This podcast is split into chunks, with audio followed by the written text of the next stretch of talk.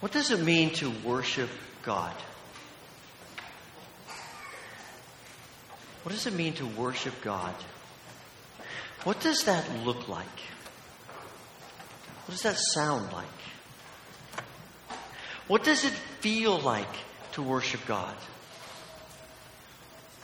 What does it taste like? What does it smell like?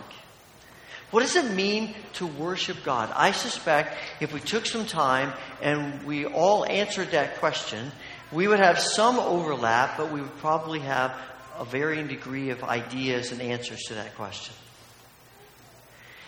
We have different ways of worshiping God. We have different thoughts about what it means to worship God. And when you look at the scriptures, you find that people worship God in a variety of ways.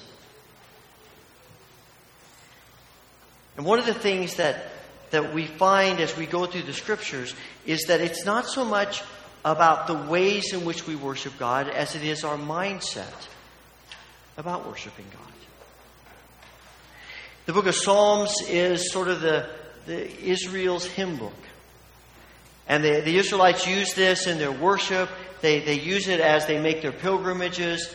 And many of the Psalms are about praising God. Some of the Psalms give us some indications of what it means to praise God. And I think Psalm 81 is one of those places.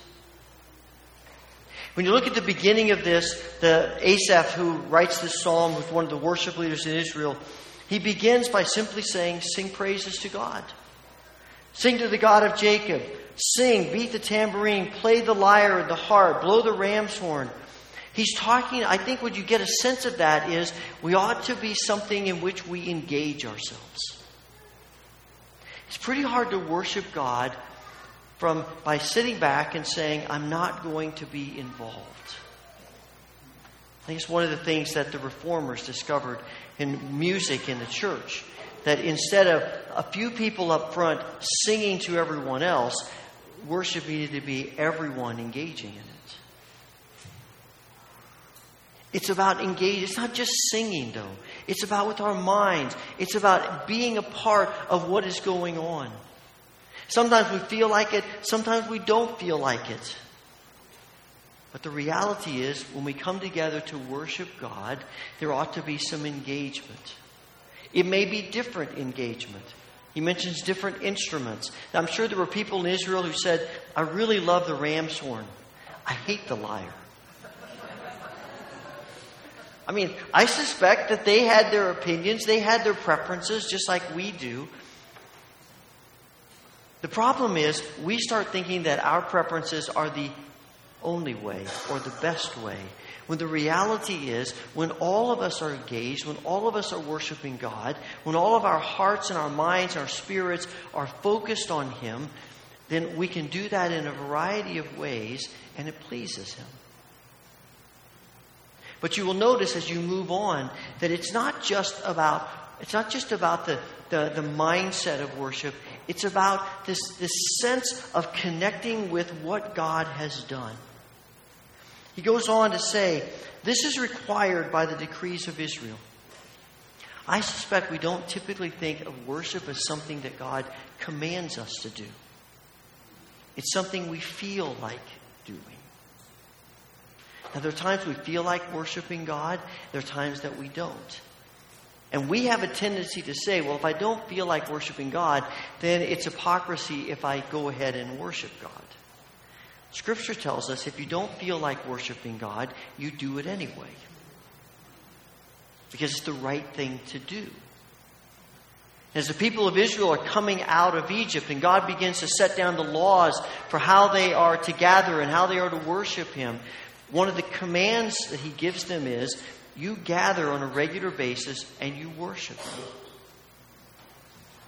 But he goes on and says, This is the command, it's a regulation, and he made it a law for Israel when he attacked Egypt to set us free. And then it says, I heard an unknown voice say, I will take the load from your shoulders. I'll free your hands from their heavy tasks. You cried out to me in trouble. I saved you. I answered out of the thundercloud and tested your faith when there was no water at Meribah. What he's saying to them is, remember who I am and what I've done. much of what worship is is remembering. It's remembering who God is. It's remembering what God has done in the past and in our past. And what God has promised for the future. Memory is so important to worship because it sets the context of why we worship. Why do we come together every week? Why do we why is it important for us personally to spend time with God in prayer and scripture, fasting, silence, all these things? Why do we do that? What is the value of that? It focuses our attention on who God is and what God has done. Because we tend to forget. We think coming together every week is, is something that is good, it's important, but it's not that important. We think our memories are better than they are. The older I get, the more I realize how bad my memory is. Maybe you have that experience too. We forget. And we need to be reminded and continually reminded and reminded again and again and again. And we come together in worship and we have our private personal time with God in order to remind us, to read the scriptures and to remind us this is who God is, this is what God has done, this is what God has promised.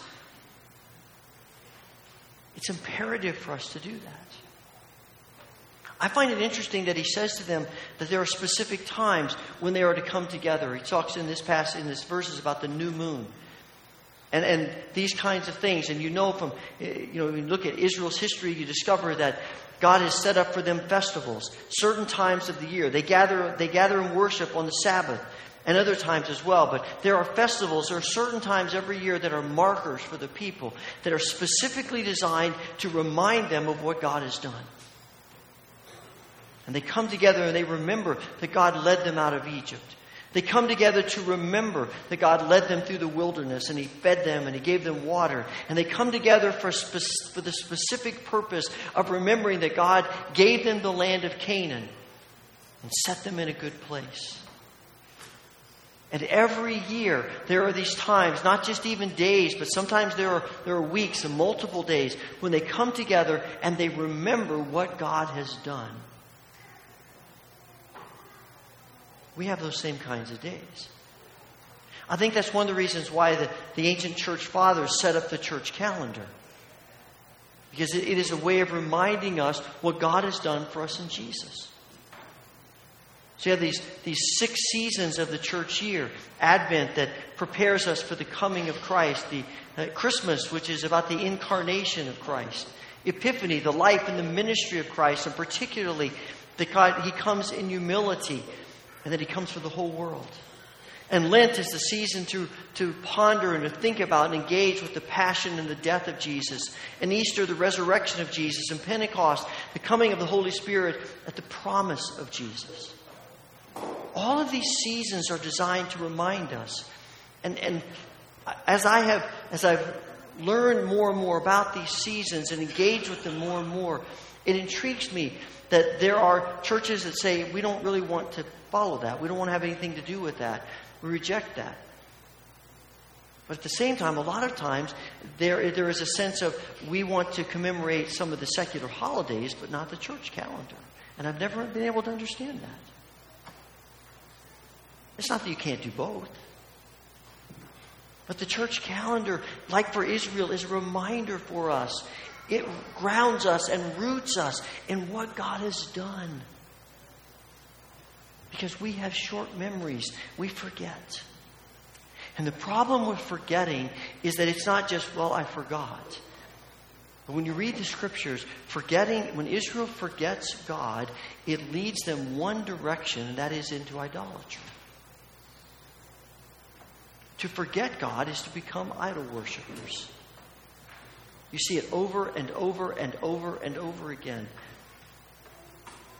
The people forget what God has done, they forget who God is, and the next thing you know, they're worshiping the gods of the nations around them instead of Yahweh. You'll notice that beginning of verse 8, God says to them, Listen to me, my people, while I give you stern warnings. Israel, if you'd only listen to me, you must never have a foreign God. You must not bow down before a false God. For it was I, the Lord your God, who rescued you from the land of Egypt. These gods didn't rescue you, they haven't done anything for you. I'm the one who did that, he says. You've forgotten. And that forgetting leads you away from God into idolatry. Now we're probably thinking this. Well, you know, we think about read about idols, and we think, well, that's not us because we don't put little statues in our house and bow down and worship them. But that's not the only definition of idols. In a sense, idols are things that become more central to us than God is. Idols are things that we believe can, can meet the deepest needs of our lives instead of God being the one who meets those needs. Most of the things we, we place in the position of an idol are things that God has given us. They're His blessings, they're good things. They just become more important to us than God is. They become more central to us. They become the thing that we believe can get us the deepest longings of our hearts. And the problem with idols is that there is a sense in which it feels like they work just enough to make us want to keep going back to them. It's sort of a slot machine mentality. You know, if you ever if you've ever seen things where people on slot machines, you know, you put in the quarters or whatever it is you put into those things and you keep pulling it, keep pulling it. And and the machine, the, the casinos know what they're doing. The machines win just enough that people keep thinking maybe the next quarter will do it. Maybe the next one will do it and we get hooked. And idols do the same thing. They appear to give us just enough of what we think we want that we keep going back to them. We keep thinking that, that they can do it. But the thing is about idols is that what they create really for us is a false reality. I mean, that's really the most damaging thing about idols. They create a false reality. That's why God says, you, you look at these idols. I mean, the golden calf that the Israelites worship, they, they, they melted down their, their uh, earrings and all their jewelry, and, and they, they put it in the form of a calf, and they set it up, and they said, This is the God who brought us out of Egypt. Really? That's the God that brought you out of Egypt? I mean, you talk about false reality. And he says to them here, I'm the God who brought you out of Egypt. That is real. And any of you who were a part of that, any of you who have heard about that, you know nothing but, but Yahweh, no one but Yahweh has done all of this for you. I'm the one that's real. The gods are not real. I think one of our attractions to idols is that it, it makes us feel as if we're in control. We like to be in control. Because the alternative to that is that God is in control. And we have to trust Him. And so we like to think, we want to be in control. You look at how the gods of the, the ancient nations around Israel worship their gods, and when Israel gets into idol worship, everything they do is, is an attempt to get the gods to do what they want them to do trick them, manipulate them, convince them, do everything possible to get the gods to do what you want. And what really is happening is saying, we are in control of the gods. We love to control things. And we think that what we do can change what we want. There are, there are ludicrous examples of that. I was thinking about one this week. About um, 41 years ago, Tuesday, my family and I were at a Cincinnati Reds baseball game. We weren't supposed to be at that game. We were supposed to be at another game, but my niece, my cousin decided to have her wedding on the weekend that we were going to see the Dodgers and the Reds play a doubleheader. And we're like, really, what were you thinking? Did you have no sense of what's happening in the world? Why would you plan your wedding on that weekend? So instead, we had to go to this, this Friday night game with the Reds and the Cardinals. And this game is progressing, and, and Tom Seaver was pitching for the Reds. He was a great pitcher back in the 70s. I was three, by the way, when this was going on. Uh, I remember it well. So, you know, this game's going on, and you get into the third inning, the fourth inning, the fifth inning, the Cardinals don't have any hits. And it started to get more and more interesting. You get into the sixth inning and the seventh inning, and every batter keeps making it out. And the Cardinals aren't getting any hits. And we're starting to, you can hear the buzz in the crowd. We're starting to get excited as you get into the eighth inning, and the Cardinals still don't have any hits. And you get the ninth inning, and the Cardinals haven't gotten any hits as you enter the ninth inning. And, and by the time, when the, when the last batter grounded out to the first baseman, Tom Seaver pitched the only no hitter of his life, and we got to be there and see it. It was awesome. You know what I did during that whole game? I got this in my head that, that if I would rub between my fingers after every pitch, that he would keep getting outs.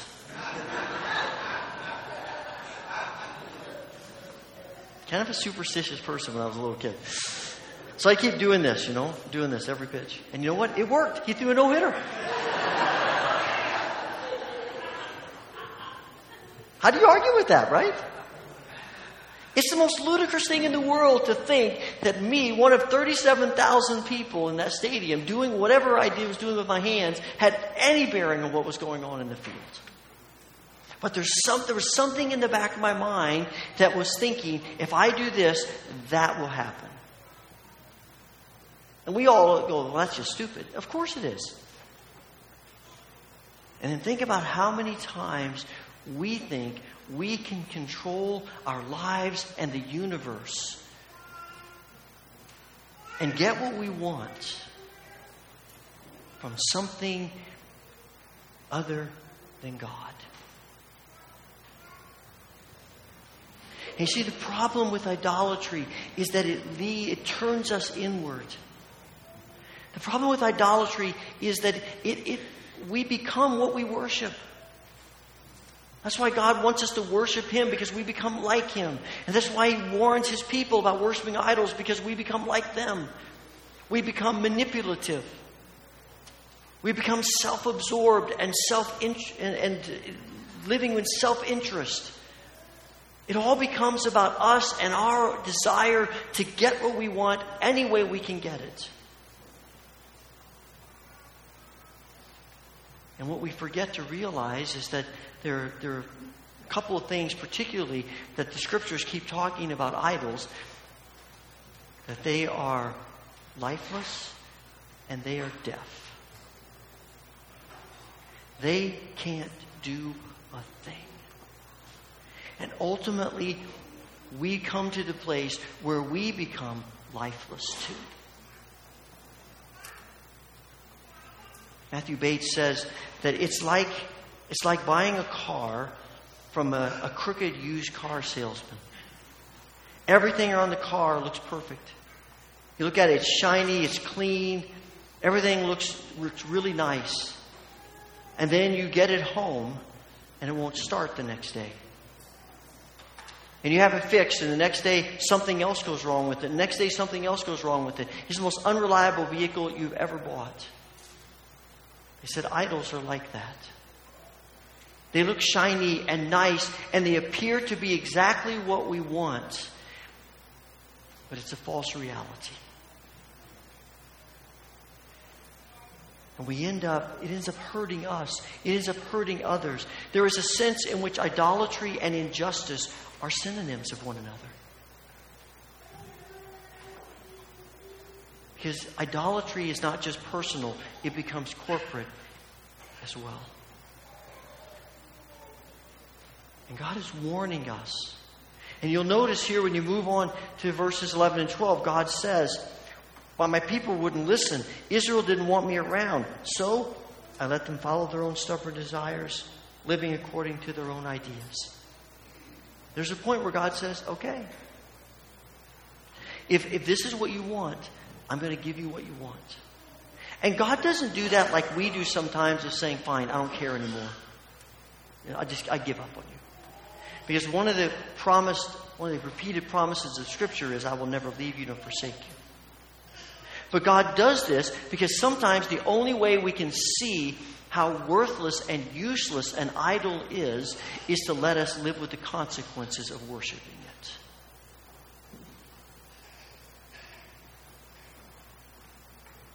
And so God says, Fine. I'm going to let you get a taste of what it's like to worship idols. He does that to Israel, and they come begging back to him. And sometimes he does that with us. It's not vengeance, it's grace. It's grace to us because we get to see just how worthless and useless and damaging and destructive those idols are that we have begun to worship in our lives. And let's just experience it. And so C.S. Lewis says in the end, there are two kinds of people those who say to God, Your will be done, and those to whom God says, Your will be done. And sometimes God lets us face the pain and the destructiveness and the difficulty of our idol worship. Because the only way to get our attention. It's the only way for us to see what is false and what is true. With the intent of turning us back to Him. Because it's always grace. It's always grace. Because when you get to the end of this, He says, My people wouldn't listen, but if they will listen, oh man, I want, I'll bless your lives like you can't even begin to believe.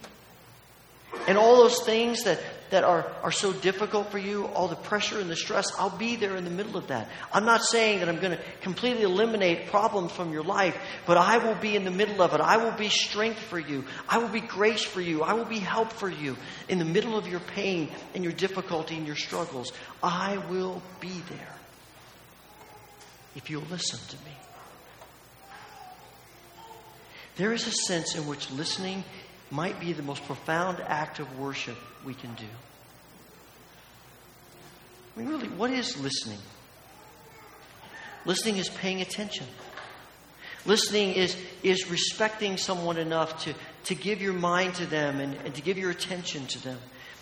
It's not just what goes into these ears on the outsides of our heads and into the, all of the things inside of us that enables us to, to actually hear noises.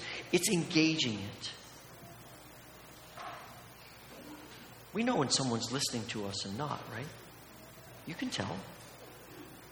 You have a conversation with them, you're saying things, and the response, if they're not listening, the response is, Wait, what'd you say? I'm sorry, I wasn't listening. Oh, I feel real valued for that. Thank you. Right? Listening is paying attention. The, the, he talks about listening here five times in this brief psalm. This word is, is Shema, and it is most famous for Deuteronomy 6 4, which is called the Shema. It's something all the Israelite children learn at a young age. Hear, O Israel, it begins. Listen, O Israel. The Lord our God is one. Yahweh is the only God. Worship Him. Hear. Listen. Listening is giving our attention, it's giving our energy, it's engaging. That's what it means to listen. And we feel valued and loved when people listen to us. As we said a few weeks ago in Psalm 6, one of the things that separates God from all the other gods that people worship, all the other idols, is that God listens. When we listen, we're simply modeling the behavior of Yahweh who listens to his people. But when he listens, there's always action involved in it. In Exodus, it says God heard the cries of his people in slavery and he rescued them. It's engaging, it's being a part of it, it's being active, it's listening. And it is one of the things that sets God apart from all the other idols and gods that people worship. Psalm Isaiah 42 is one of my favorite chapters in the Old Testament. I think it's because it's, it's kind of sarcastic, and I like that. But I, the prophet says, okay, you go out in the woods and you chop down a tree. And you cut this tree in half, and half of it you cut up for kindling and firewood, and you take that home and you use it to cook your food and heat your home. And the other half you take and you carve an image into it, and you take that home and you set up on your shelf, and you bow down and worship it, and you say, This is the God who is for me. This is my God. He said, Do you hear yourselves? Do you see what you're doing? Really? This human made thing that you created, this is the God that you worship. This is a God who can hear you and do something for you. That God can't hear. That God is lifeless. But Yahweh. Yahweh listens. Yahweh hears. Yahweh loves. Yahweh cares. And He's for you. And that's why one of the most profound things we can do in worship is to listen to Him, to engage with Him, to open our hearts to Him and our minds to Him. That is, in a sense, the essence of worship. That God is so important to us, we pay attention to Him. That God is so valuable to us that we give our time and our energy to Him. That everything we do, all of life, everything we accomplish, all the things that we have, all the blessings, we just keep giving them back to Him because He is the only source of life and hope and the deepest yearnings of our souls. Oh, my people, if you would just listen to me, life could be so different. Charles Spurgeon was one, probably the greatest preacher, one of the greatest preachers of the 19th century. For years as a pastor of Metropolitan Tabernacle in London. He tells a story about uh, a man who went to church every Sunday because he loved the music. You know, in 19th century, you didn't have recordings, you didn't have things you could listen to in your home. You had to go to places where there was music, and church was one of the places where, where you could hear music.